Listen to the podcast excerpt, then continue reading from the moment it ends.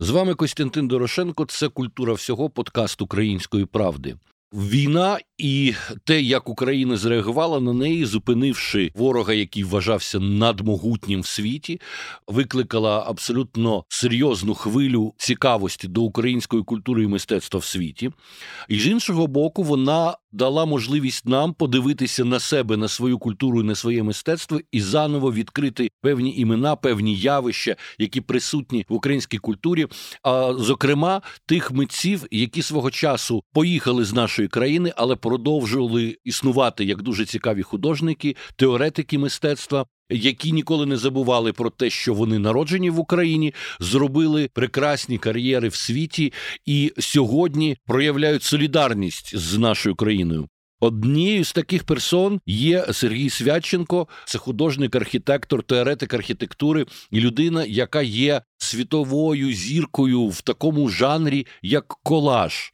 Я дуже радий вам повідомити, що в Національному музеї Київська картинна галерея відкриється виставка Український колаж, і Сергій Свяченко буде там представлений. Крім того, ви зможете побачити роботи таких українських митців, як Олександр Ройдвурд, дуету Саші та Іллі Чичкана, молодих художників. Але вже ж те, що стосується Свяченка, то це людина, яка і писала про колаж, і про яку писали з цієї точки зору. Більше того, пан Свяченко є винахідником окремого стилю в колажі. Це прізвище, до речі, нашим слухачам знайоме ще не тільки завдяки художнику, з яким ми зараз будемо говорити на зв'язку з Данії, з міста Віборг, а й завдяки його сину Еріку Свяченко, який є капітаном футбольного клубу Міт'юланд. І ми знаємо, що в березні 2022 року, одразу після початку повномасштабної війни Росії проти України, Ерік Свяченко оголосив збір коштів на підтримку України. В результаті було зібрано мільйон данських крон, це десь близько 700 тисяч євро. Ну а Сергій Свяченко зі свого боку підтримує Україну, беручи участь в різних мистецьких проєктах. Я вас вітаю, пане Сергію. Дуже приємно чути вас і привіт вам із Києва. Вітаю, пане Константин, вітаю наших слухачів.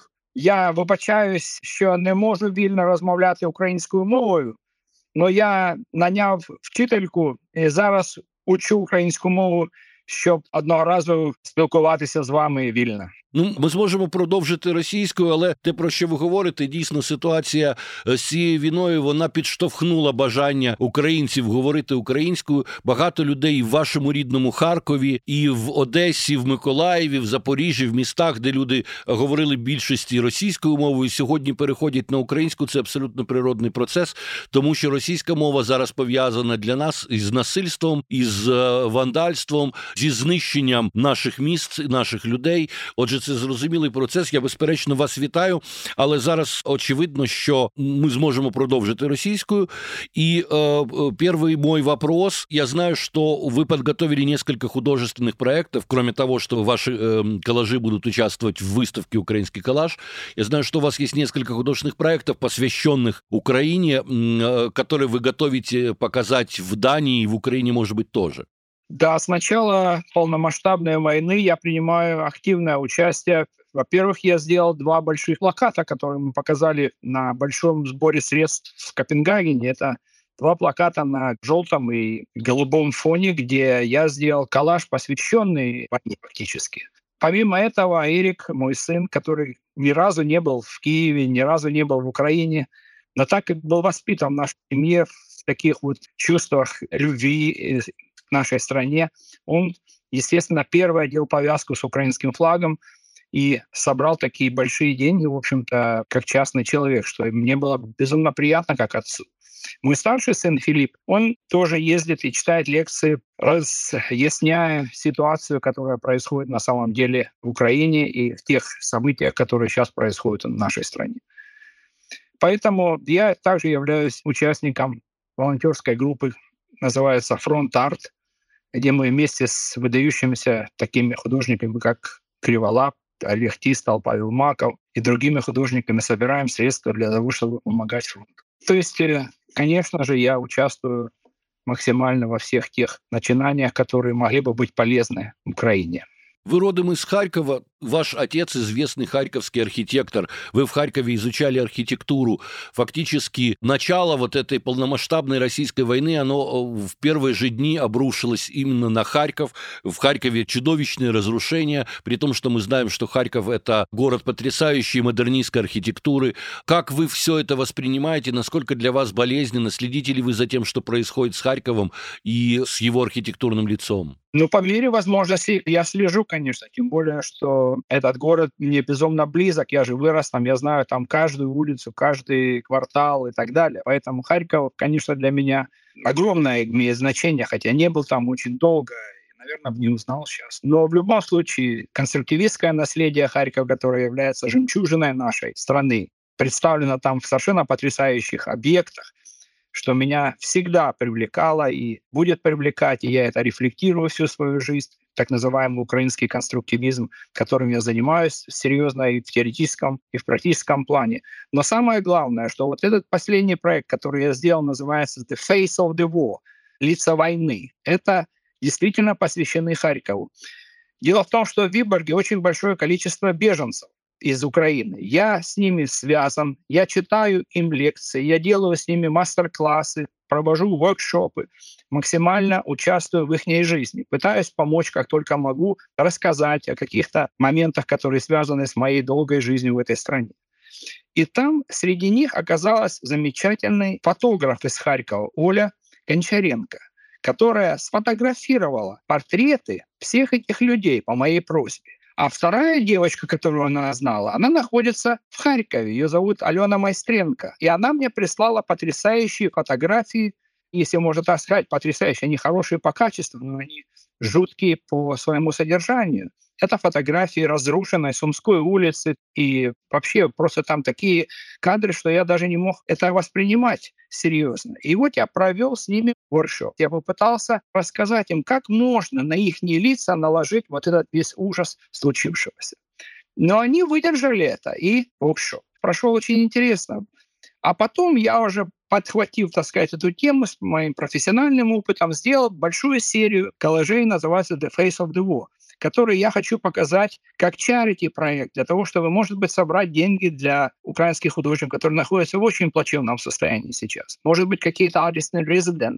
Короче, этот проект сейчас в плане разработки. Я думаю, что мы скоро его увидим. Я думал, что, может быть, частично некоторые работы показать на этой выставке. Хотя бы бэннер, может быть, сделать с одним из лиц на выставке коллажа в Киеве. А второй проект называется «Отсутствие присутствия». Это тоже коллажи, то есть новая интерпретация войны, пропущенная через меня, построенная на фотографиях Игоря Абрамовича, который мне прислал из Богдановки. Там случилась жуткая трагедия с его родителями.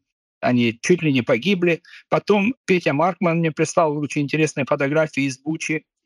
Гена Козуб дал фотографии из Ирпеня. И это тоже был интересный большой проект, который я сейчас тоже пытаюсь показывать и пытаюсь как-то показать его, чтобы люди принимали участие активно уже видя эти визуальные образы. Я хотел бы сказать нашим слушателям, что вы человек, который принимал активное участие в формировании, в проявлении феномена современного искусства в Украине еще в 80-е годы. Но перед тем, как перейти к разговору об этом, хотелось бы все-таки поговорить о том, как в Дании воспринимают войну, как в Дании воспринимают агрессию, как Дания поддерживает Украину. Действительно, это было достаточно удивительно. Дания одно из самых благосостоятельных государств Европы, самых обеспеченных, благополучных благополучных и, собственно, далеких от каких-то мощных международных конфликтов, в данной ситуации проявила себя как один из самых активных союзников Украины. Королевство Дания поставляет огромное количество оружия, Королевство Дания предоставляет большое количество гуманитарной помощи. Мы все видели позицию королевы Дании Маргареты II в свое время, когда российская художница оказалась номинанткой, претендовала на первую премию конкурса имени Ганса Христиана Андерсона, это международный конкурс связанный со сказками, королева Маргарета демонстративно вышла из попечительного совета этого конкурса, таким образом продемонстрировав свою позицию, что, в общем-то, королевским персонам не свойственно, они должны держаться некоего нейтралитета. Мы видим, что Маргарета II продемонстрировала, несомненно, свою солидарность с Украиной. И вот как вы видите, как вообще датчане реагируют, воспринимают то, что происходит в Украине? Потому что мы ведь знаем, что Россия очень много тратила сил на антиукраинскую пропаганду, на то, чтобы рассказать, что здесь какие-то нацисты, что здесь, ну, в общем, чтобы сделать Украине максимально плохой международный имидж. Судя по реакции датского правительства, это не удалось. А каковы настроения в обществе? Настроения в обществе очень положительные, все поддерживают Украину безусловно, в большинстве. Те люди, с которыми я общаюсь, они полностью солидарны с той политикой, которая проводится и государством, и европейскими странами. То есть в этом плане я не видел никаких проблем. И я в контакте с украинским посольством, они сделали большой чарити проект в Королевском дворце. Было очень много народу, прошло все с колоссальным успехом. То есть солидарность есть, безусловно, и это можно констатировать. И даже в прошлом году, как раз перед войной, когда мы хотели открывать выставку Altfolden Landscape в музее в Дании, который являлся организатором этой выставки, это большая выставка, которая объединила очень многие интересные имена, ну, таких э, столпов украинского современного искусства, как и Тистал, Криволап, э, Маков, Стельваши, очень-очень много разных интересных художников, молодых тоже в том числе. Эта выставка получила колоссальнейшую поддержку. Она была в небольшом городе Сильгебурге. Обычно пресса, капитанская пресса мало пишет о выставках, которые происходят в провинции. Но в этот раз буквально все газеты вышли с на первых полосах об этой большой и серьезной выставке украинского современного искусства. И даже через этот посыл мы можем определить настроение, мы можем определить тенденции, которые происходят в датском обществе. И, конечно же, наша задача, людей, которые мы здесь живем, мы максимально должны как-то поддерживать и как-то рассказывать, показывать, доказывать, что все, что мы делаем здесь и там, все правильно. Давайте вспомним теперь Украину в 80-е годы, еще до возрождения украинской независимости в 91 году. Вы были среди тех, кто обратил внимание на такое явление, как современное искусство. Его еще не очень понимали в стране. Я знаю, что вместе с Виктором Хаматовым, который, к сожалению, скончался в этом году, вы были э, основателем Центра современного искусства «Савиарт». Это Киевский Центр современного искусства, первый негосударственный Центр современного искусства. И потом была целая серия выставок, искусство которое очень отличалось от соцреализма, молодых тогда художников, а, выставка «Киев Каунас», по-моему, «Киев Таллин», потом была большая выставка в Союзе архитекторов, которая объединила украинских и американских художников, и вот эти времена, вы очень активно участвовали тогда в процессе, в 90-м только вы выехали в Данию, но какие у вас остались воспоминания? Вы ведь и сейчас сейчас перечисляете имена тех художников, которые тогда участвовали в этих проектах.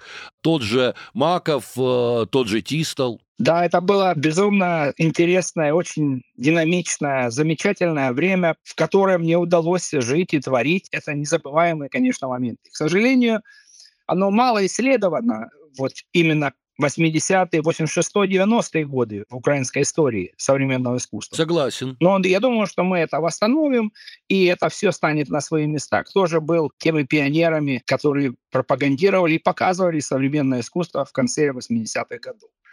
Дело в том, что мне судьбой было выделено следующее. Когда я написал диссертацию по архитектуре в Киевском институте, я на Андреевском спуске продавал коллажи.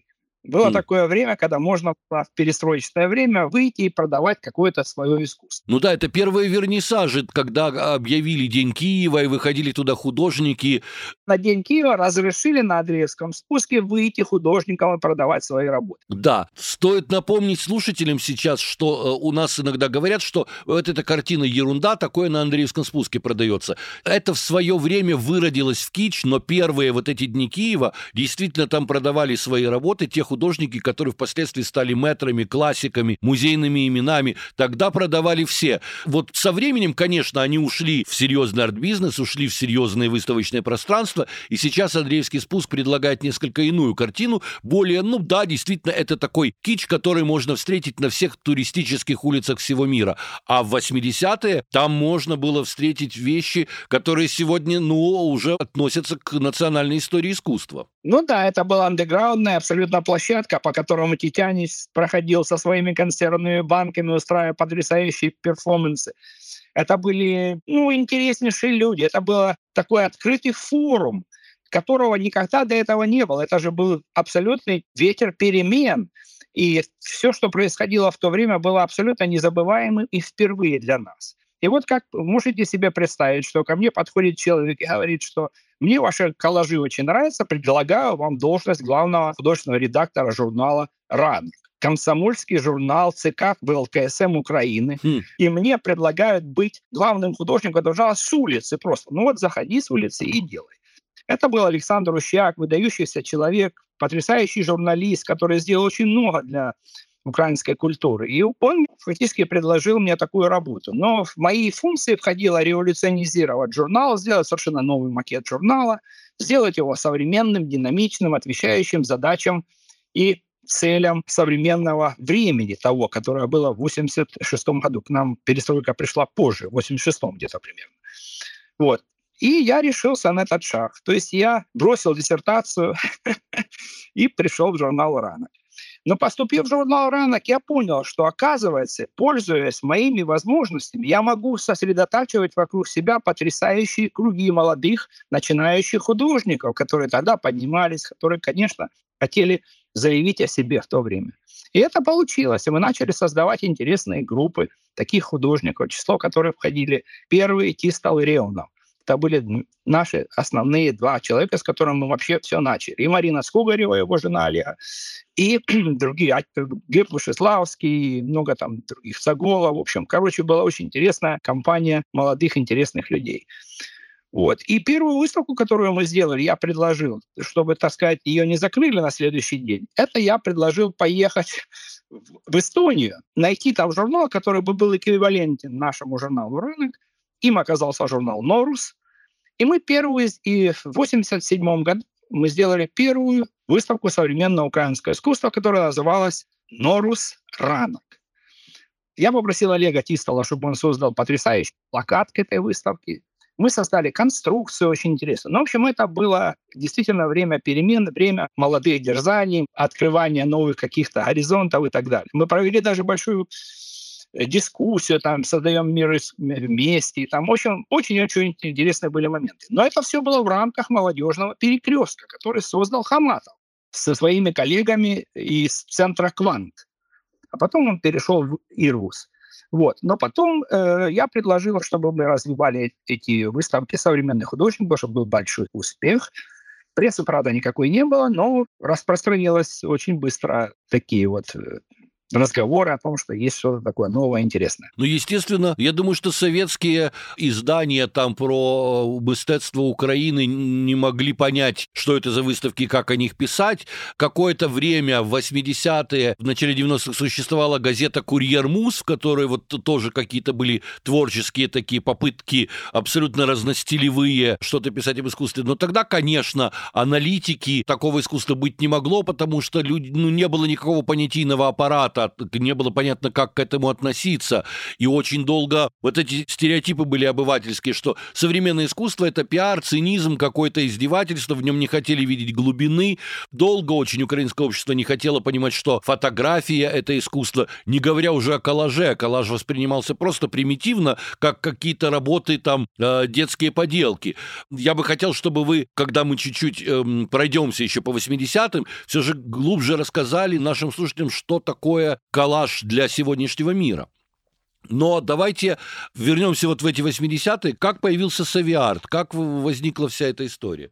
После второй выставки, которую мы организовали с журналом «Нямунас», я поехал в Каунас, подобрал там очень интересных художников литовских, И мы сделали выставку в Союзе художника на Владимирской улице. Сейчас не существует этого здания. Там было очаровательное, потрясающее здание, которое очень приятно ложилось вот в эти проекты, которые мы устраивали. Это были небольшие выставки, но они были очень знаковые. Например, мы с Голосием сделали огромное окно, которое расписывали все вместе. Появился Трохимчук тогда.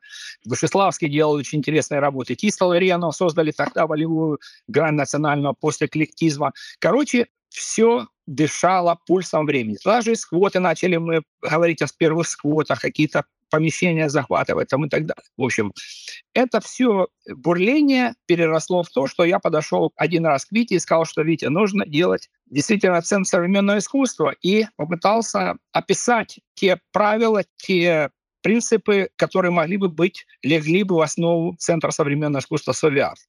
Назвали мы его «Совиарт», что означало советское искусство или совет, визуальное искусство, я уже не помню. Я сделал лого этого интересного, интересной организации. И задачи были следующие. Конечно же, все художники мечтали поехать на Запад. И поэтому первое, что нам пришло в голову, это показывать украинское современное искусство за границей. Мы пошли в горисполком и спросили, идея была следующая. Как же выйти на какие-то зарубежные страны, которые работали с Украиной? И мы решили, что города-побратимы, с которыми Киев, как третий город Советского Союза, работал, нужно их определить, что это за города. И мы выяснили, что есть определенные города, Мюнхен, например, вот. И в процессе разговора с какими-то людьми в горосполкоме, нам, когда я уже почти вышли из кабинета, я закрывал дверь, он меня остановил и в двери сказал мне, что вот еще одна бумажечка, вот напишите, мы в здании подписали контракт. Есть такой город Оденсе, вот давайте с ними поработайте, если у вас будет желание. Ну и мы вышли вот с этими, вот с этим адресом.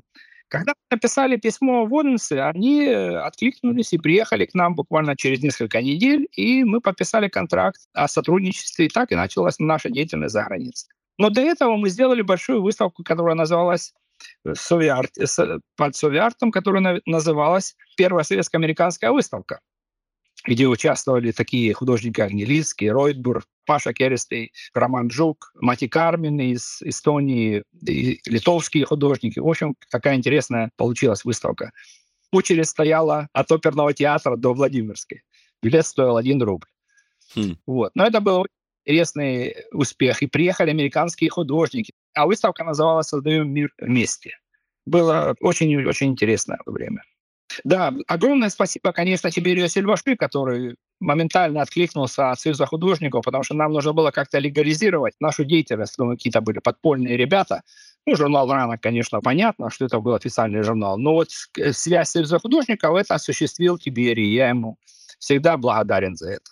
Он замечательный человек и хороший художник, и мы до сих пор дружим и поддерживаем отношения. Я так понимаю, что это сотрудничество с Оденсе, оно развернулось потом для вас новым приглашением в Данию, и, в общем-то, ситуация сложилась так, что Ваши работы оказались там востребованы, вами заинтересовались ведущие галереи, и дальше вы свое творчество связали уже с Данией. Это 90-й год. Да, абсолютно случайно. На большой выставке, которую мы сделали, называлась «Украинское малярство», куратором которой являлась Галина Склеренко, мы эту выставку показали сначала в торговой палате в э, Киеве, на Львовской площади, по-моему, да. Угу. А потом эта выставка поехала в Оденсе. Это большой был такой проект огромный, в состав которого вошли художники разных поколений, но и она объединяла 60-е, 80-е годы. И на этой выставке муниципалитет города решил купить работу, одну почему-то решили купить одну работу и связались с какими-то художественными критиками, людьми, которые были посетителями выставки, и выбрали мою работу «За горами радость». Это была холст масла, и работа была примерно 150 длиной на метр. Вместе с покупкой этой работы я получил грант, и в 90-м году я поехал в студию на три месяца в Дании. Потом я познакомился с двумя очень серьезными галереями в Дании, которые увидели во мне интересного художника и решили представлять меня по всему миру.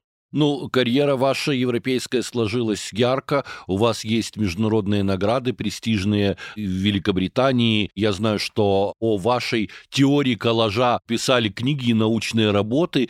И вот тут, собственно, и стоит подойти к этой теме, что такое коллаж, потому что у нас достаточно примитивное понимание, что это просто какие-то картинки, вырезанные вместе наклеенные на какой-то вот картон или что-то подобное, хотя, с другой стороны, коллаж — это термин даже в определенном смысле философский, он э, обозначает определенный способ мышления, мировосприятия, и более того, у вас есть свой стиль в коллаже. Расскажите об этом, пожалуйста.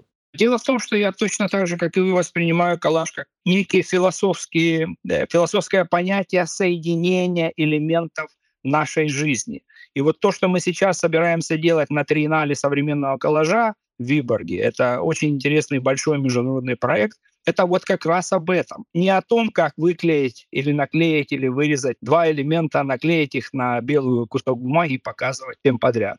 Это серьезнейшее философское понятие, где художник, который должен прийти к этому естественным образом, имея какие-то наработки, имея какие-то жизненные определения, позиции определенные, где коллаж произрастает как самовыражение. Вот в чем дело. Поэтому для меня в свое время этим человеком явился Андрей Тарковский и фильм «Зеркало». Вот в этом плане, конечно, это произведение кинематографа для меня повлияло колоссальным образом. И вся его коллажность, вся его структура, переданная через моего учителя, очень известного украинского академика архитектуры Вильфельдовича Антонова, который был его очень хорошим другом, и через него мы фактически поняли вот это наслоение вот этих жизненных элементов. И потом это переросло уже в мое творчество коллажа. Я занимаюсь коллажом 40 лет, это большой срок. Работаю постоянно в этой технике, и то, что мне удалось создать, я минимализировал коллаж. В 2004 году я фактически ввел цвет в минимализацию коллажа, а минимализация произошла следующим образом. Я минимировал коллаж только до двух-трех элементов и назвал это less принципы. Если вы понимаете, коллаж в нашем представлении – это много разных элементов, наклеенных вместе. Если это уменьшить до минимума только до трех элементов и сделать такие коллажи поэзии, то вот это будет Les Collage, который я создал в 2004 году.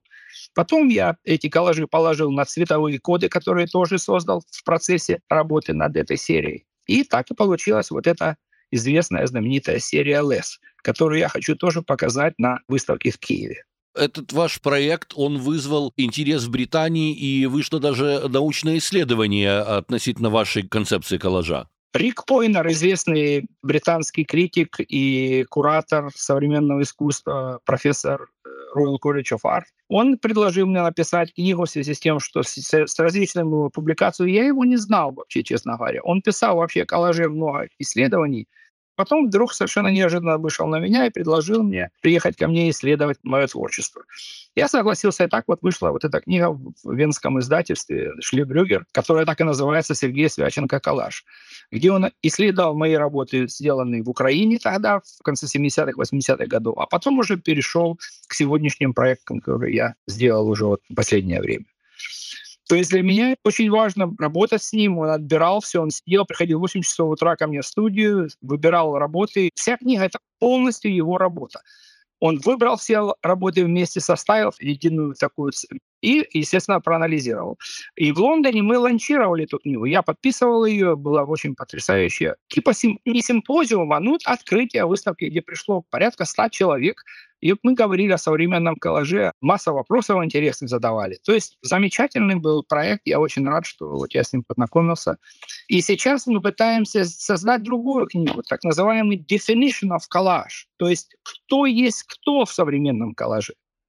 Если вообще рассматривать теорию современного коллажа, то есть люди, которые работали до интернет-эры, такие как я и другие там художники, например, как Джон Стейзакер, э, Линда Стерлин, Марда Рослер и другие художники. А есть художники, которые работали после уже дигитализации, после интернета, после 2000-х годов. Вот. Нужно различать, что это разные, в общем-то, вещи. Так вот, мы хотим все-таки определить слои современного коллажа, где что с чем соединяется и как кто на что повлиял. Олег Василенко, куратор выставки «Украинский коллаж», он говорит о том, что коллаж имеет свою определенную традицию в украинской культуре. Здесь можно найти некие проявления и в народном искусстве. И я знаю, что вот в начале 90-х очень интересные коллажи делал Александр Ройтбурт. Его проект, посвященный критике метаморфоз власти, родился из серии коллажей, которые он сделал из репродукции портрета короля Людвига Баварского. Вот. А для вас может быть, в украинском искусстве, в украинской культуре есть какие-то значимые, интересные проявления в коллаже? Я, честно говоря, этим не занимался. Но у меня есть некоторые идеи для того, чтобы заняться этим серьезно, исследовать этот вопрос, так называемый украинский коллаж. Это очень интересная тема. И я думаю, что благодаря усилиям и Олега, и вот вашей помощи, я думаю, что мы можем что-то серьезно исследовать здесь, провести какие-то параллели, найти какие-то корни, чтобы придать вот этому направлению какую-то идентичность и ну, такую серьезность в плане исследовательских каких-то моментов. Вы теоретик не только в области коллажа, вы теоретик также в области архитектуры. И вот интересно понять, ваши принципы теоретические в архитектуре, могут ли реализовываться они в реальной жизни? Но это, в принципе, логично, потому что конструктивизм харьковский – это колоссальное наследие, мы об этом говорили. Он так или иначе перекликается с тем, что на Западе называется функционализмом. Я понимаю, что у вас во многом есть симпатия к этому направлению, но все же в какой области области происходят ваши теоретические принципы в изучении архитектуры и насколько это перекликается с идеями о коллаже? Но дело в том, что моя диссертация была очень радикальная. В то время называлась «Средства визуальной информации в архитектуре». То есть речь шла о том, что как искусство может влиять на восприятие людей, точно так, как было при Корбюзье, очень, кстати, потрясающий пример, когда искусство всегда во всех его проектах присутствовало в большой мере. Как искусство должно влиять с архитектурой вместе на стадии проектирования и являться определенной составляющей частью визуального восприятия всего комплекса в целом. Вот это была тема моей работы. Я ее написал, я ее сформулировал, написал много статей научных по этому поводу. А потом, приехав в Данию, я попробовал реализовать эти принципы. То есть речь шла о том, что нужно было связаться с некоторыми архитектурными фирмами. Мне так повезло в этом, что действительно они меня нашли, где мы на стадии проектирования вместе, архитекторы и художник, вместе работали над тем, чтобы часть художественного восприятия, например, Юский банк, это один самый большой датский банк в Дании, они пригласили меня сделать гигантскую живопись 150 метров квадратных на двух этажах. Я работал без ассистентов, я полностью выполнил всю эту работу сам из секций. Вот. Но тем не менее, это уже другой вопрос, как я ее выполнял. Другое дело, что мы вместе с архитекторами составили принципы, как эта живопись должна влиять на сотрудников банка как они должны, проходя мимо нее, получать какие-то определенные эстетические импульсы цветовые там и так далее. Там масса всяких факторов могло бы влиять. И это влияет. Они безумно гордятся этой работой, показывая всегда этим гостям. Вот это был один пример. Потом второй пример. Я работал с капитанской фирмой, фирмой Nokia, которая сделала примерно такой же проект. Это гигантский комплекс мобильных телефонов Nokia, который построили в центре Копенгагена возле воды. И Хендрик Витт, главный архитектор проекта, предложил мне участвовать там тоже живописью, которая должна была отрефлектировать состояние воды и неба через живопись внутри здания. То есть вот такие задачи ставились, и вот это и те теоретические принципы, о которых говорил, они возводились уже, так сказать, в жизнь, и уже они влияют совершенно по-другому на восприятие человека. Архитектура нордических стран, архитектура Дании в частности, безусловно, архитектура Норвегии, современная Швеции, Финляндии считается одной из самых прогрессивных в своем взаимодействии с природой, с экологией, с тем, что называется эргономика, с новейшими технологиями, которые должны облегчать человеку жизнь и быть э, настроены на инклюзию. И вернемся к ситуации, которая происходит в Украине. И ваш родной Харьков, и другие города украинские продолжают подвергаться подвергаться атакам и уничтожению со стороны России. Сейчас мы все заинтересованы в том, чтобы эти города были возрождены. И, естественно, возрождены уже не в том стиле, в котором они существовали там со времен Советского Союза. Очень много из этого на сегодняшний день устарело с точки зрения урбанистики в том числе. Конечно, нам очень пригодился бы опыт, в частности, и ваш, и датских архитекторов в наших городов. Есть ли у вас какие-то идеи по этому поводу? Безусловно, безусловно. Дело в том, что я вот недавно по приглашению Союза архитекторов Украины сделал стенд на Международном конгрессе архитекторов в Копенгагене. Вот. И через вот этот центр я получил очень много интересных контактов с Союзом архитекторов Украины, членом которого я являюсь.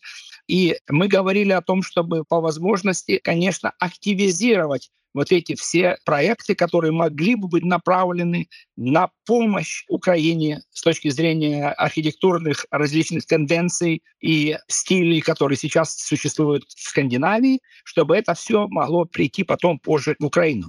Поэтому мы сейчас очень активно работаем, может быть, для создания некого украинско-датского центра архитектуры и искусства при котором мы могли бы, например, эти проблемы поднимать на какие-то более большие высоты для того, чтобы пытаться их реализовать. Так что в этом плане работа делается. Я максимально, конечно, использую свои связи и будем что-то делать, конечно, в этом плане, безусловно. Я здесь хотел бы отметить, что Дания на сегодняшний день уже принимает достаточно активное участие в киевской культурной жизни, потому что существует датский молодежный культурный центр в Киеве, который поддерживает многие инициативы, связанные именно с творчеством молодых людей. Этот центр датский поддерживал фестиваль на часе, о котором у нас был подкаст. Недавно там проходила художественная художественная интервенция художников, которые одновременно связаны с поэтами сборника самой молодой украинской поэзии, недавно выпущенного э, издательством «Каяла». Сборник называется «Нижний вал». В общем, интересно снова-таки, что во всем этом огромном мире и в ситуации Евросоюза именно с королевством Дании у нас простраивается какой-то свой особенный диалог. С другой стороны, я хотел бы напомнить, что на самом деле украинская государственность, Киевская Русь, она она родом, собственно, из Дании, потому что, по сути, вот эта вот нормандская государственническая традиция, которая распространилась потом и в э, Нормандии, и во Францию, и в Швецию, и дошла до Киева, собственно, вот с Киевской Русью, и до Новгорода. У нас единый цивилизационный центр. Мы на самом деле гораздо ближе, чем это может показаться, при том, что у нас настолько различные языки, и на сегодняшний день кажется, что различная культура. В прошлом году тоже это важно помнить, помнить, что в Копенгагене проходила большая международная выставка, посвященная как раз вот традициям нормандской государственности, того, что у нас в источниках называлось «варяги», и в этой выставке принимал участие Национальный музей истории Украины, при том, что директор этого музея Федор Андрощук принципиальным вопросом поставил неучастие российских музеев. И датская сторона поддержала Украину, несмотря на то, что в российских музеях мы знаем очень много чего собрано, свои своего, и чужого, и присвоенного. Но это тоже вот очень интересная линия, когда мы говорим о том, что Украина – это Европа, действительно не забывать о том, что государственность к нам пришла оттуда, собственно, и демократические традиции, вече, потому что конунги скандинавские, они не просто так наследовали друг друга, их тоже избирали, это все была такая ранняя демократия, и это дает совершенно новую оптику для того, чтобы понимать наше отношение с вот этой европейской колыбелью. Но вот вы, живя в Дании все эти годы, да, я вижу, естественно, вы не оставляли общение с Украиной, вы член Союза архитекторов Украины, в 2017 году вы приезжали в Украину, но насколько для вас менялось или оставалось значимым то, откуда ваши корни, и чувствовали ли вы в Дании себя просто человеком мира, европейским художником, либо все-таки в том числе представителем украинской культуры? Отвечая на этот вопрос, конечно же, представителем украинской культуры. Я из архитектурной семьи, я вырос в Харькове. Эти все корни, эти вспышки детства, это холодная гора, где я там был. Может, для другого человека это не важно. Для меня это те важные импульсы, те маленькие камешки, которые складывали мою всю жизнь. И поэтому, наверное, я так думаю, мой сын Эрик, я делал эту повязку и дал эти деньги, собрал эти деньги. Понимаете? Мой большой проект, я считаю, это мои дети, которые выросли здесь, и которых я пытался воспитать в тех традициях, при том, чтобы они понимали всю ситуацию и максимально помогали моей первой родине И, конечно, это очень-очень-очень важно. Я всегда не забывал называть себя украинско-датским художником, или сейчас, как датчане говорят, датско-украинским. Они уже вот говорят, что написали такой известный датский художник Сергей Святенко, родом из Украины. Присвоили вас себе уже. Да, но тем не менее, конечно же, это правильно, и, и для меня это большая честь оставаться украинцем и даже при том, що я не розмовляю вільно українською мовою, я в серці, я українець, і я буду робити усе, щоб країна стала краще і стала незалежною y entierro, y roba. Я хотел бы, чтобы вы еще несколько слов сказали о вашем проекте «Триеннале современного коллажа» в Дании.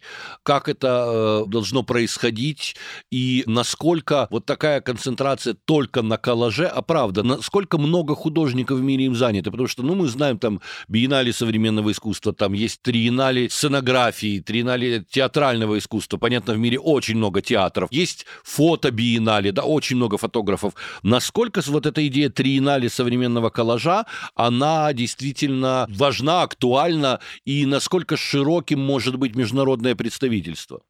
Дело в том, что, да, во-первых, мы хотим создать музей, первый музей в мире современного коллажа в Виборге. Это моя инициатива, я инициатор вообще всего этого проекта, я инициатор школы образования ЛЭС, которую мы сейчас поднимаем здесь вместе с муниципалитетом города при большой поддержке я донировал большую коллекцию своих работ в будущий музей современного коллажа. И то триеннале современного коллажа, где мы рассматриваем структуру всего города как одну огромную инсталляцию, в котором бы коллажные элементы нашей жизни приобрели какое-то новое дыхание, вот это совершенно уникальнейшая вещь. Если бы я не был архитектором, тогда это было бы просто ну, какие-то работы. А я хочу, чтобы весь город был переструктурирован в такие огромные коллажные инсталляции. Это могут быть большие какие-то фильмы, показанные на фасадах домов. Это большие могли быть инсталляции на окнах магазинов. Это большие какие-то выставки. У нас есть потрясающий музей. В музее должны каждые три триеннале выставляться три выдающихся художника. Помимо этого, на это все мы хотим наложить большой истерический симпозиум, посвященный коллажу как объединению наших стратегий нашей жизни нашему будущему, всему, что можно объединить в одно слово «коллаж». Вот это, я считаю, что... И мало того, мы же попытаемся пригласить выдающихся, по крайней мере, известных людей, которые занимаются теорией визуальных соединений в этом плане. И я, как художественный директор, конечно же, буду все время думать о том, чтобы как это развить в какие-то новые интересные формы. Дело в том, что, будучи архитектором и художником одновременно в одной ипостаси, это дает мне некоторые экстра бонусы, при которых я мыслю как архитектор, я же мыслю пространственными всякими категориями. Вот, поэтому я думаю, что те архитектурные мысли могут привести к нечто более интересному, чем просто, например, э, ну, выставка Калажарская. Да, это масштабное видение на уровне города, безусловно, очень интересно. И главное, что ситуация в Дании позволяет поверить в то, что это возможно, что такой город-калаш может действительно появиться. Но а на Триеннале очень хотелось бы увидеть в том числе и украинских коллажистов. И, возможно, вот эта выставка «Украинский коллаж», яка в Києві відкривається в Національному музеї Київська художня галерея, і її куратор Олег Василенко. Мені би дуже хотілося, щоб там теж ви побачили якісь роботи і якихось нових саме українських митців, які могли би себе проявити на цій трієналі колажу. Безусловно, безусловно, конечно же, моя роль и моя задача отслеживать все, что происходит в современном коллаже в Украине, отслеживать самые лучшие образцы. Но хочу сказать, что коллаж — это не просто взять и наклеить. Коллаж — это колоссальнейшая, серьезнейшая работа.